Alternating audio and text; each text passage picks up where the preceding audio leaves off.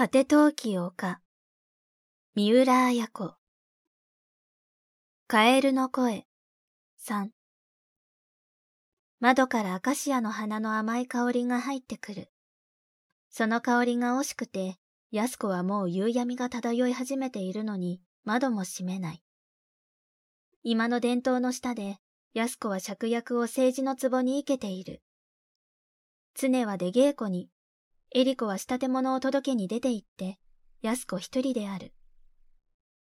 帰りは十時頃になるかもしれないわ。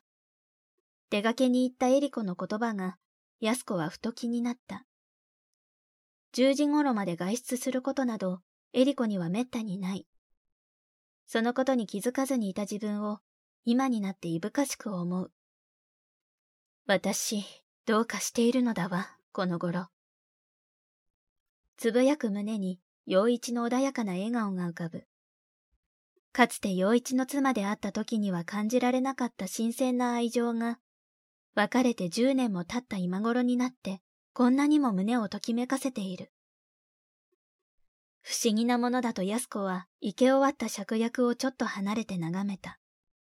切った葉を古新聞に丸めてカゴに捨て、洗面所に立って行って手を洗おうと蛇口をひねった。勢いよくほとばしる水に手を出そうとして、安子はふと思いとどまった。今しがた芍薬を庭で切り、水揚げをした時に、手は十分に洗っている。自分は今、花とハサミ、そして古新聞に触れただけだ。古新聞といっても、昨日の新聞だ。安子は恐る恐る自分の手のひらを見つめた。それを返してふっくらとした手の甲を見る。その手の甲に、安子はおずおずと口を触れてみた。以前の安子には決してできないことだった。安子は水道の水にさっと手を濡らして手ぬぐいで拭いた。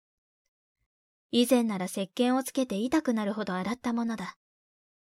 この間ニュー北海ホテルで陽一に会った時、陽一は言った。不与が君よりいいところは、神経質でないことだよ。汚い汚いってむやみやたらに言わんことだよ。しかし他の点では、君の方が何もかも勝っているさ。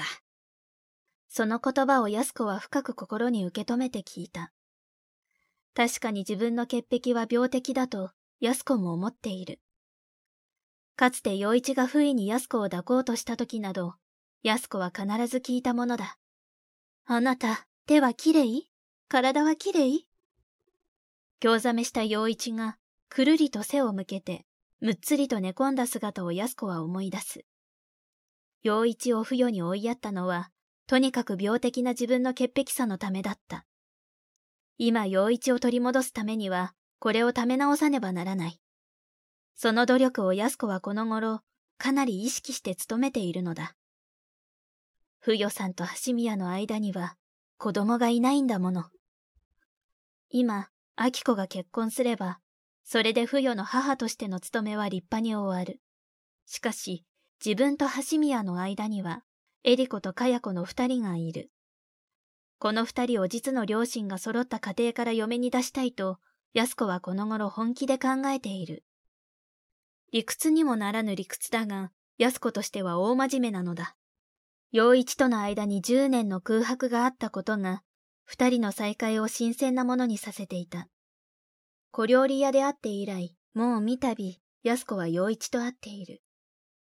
会うたびに陽一は、そっと安子の桃の上に手を置いたり、肩をさりげなく抱いたりする。そして、別れるべきじゃなかったな、俺たちは。と、その度に言うのだ。安子は高砂台の丘に新築したという陽一の家を知らない。老いの小山田仁からその豪壮な邸宅の様子は聞いている。おばさん、一度行ってみな。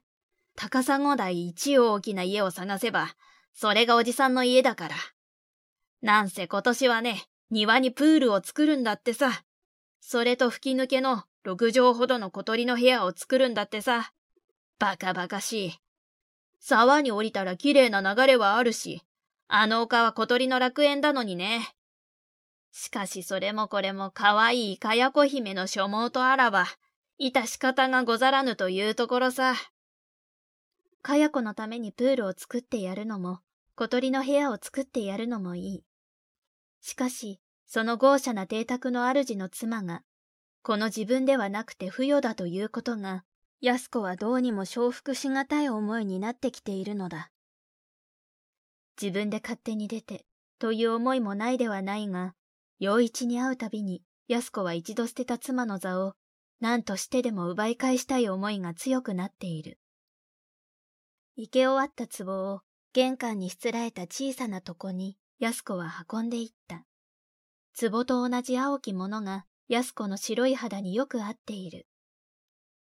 もう一度確かめるように花を見つめて、満足げにうなずいたとき、いきなりからりと玄関の戸が開いた。小説、果て陶器丘、集英社文庫、朗読、七瀬真由。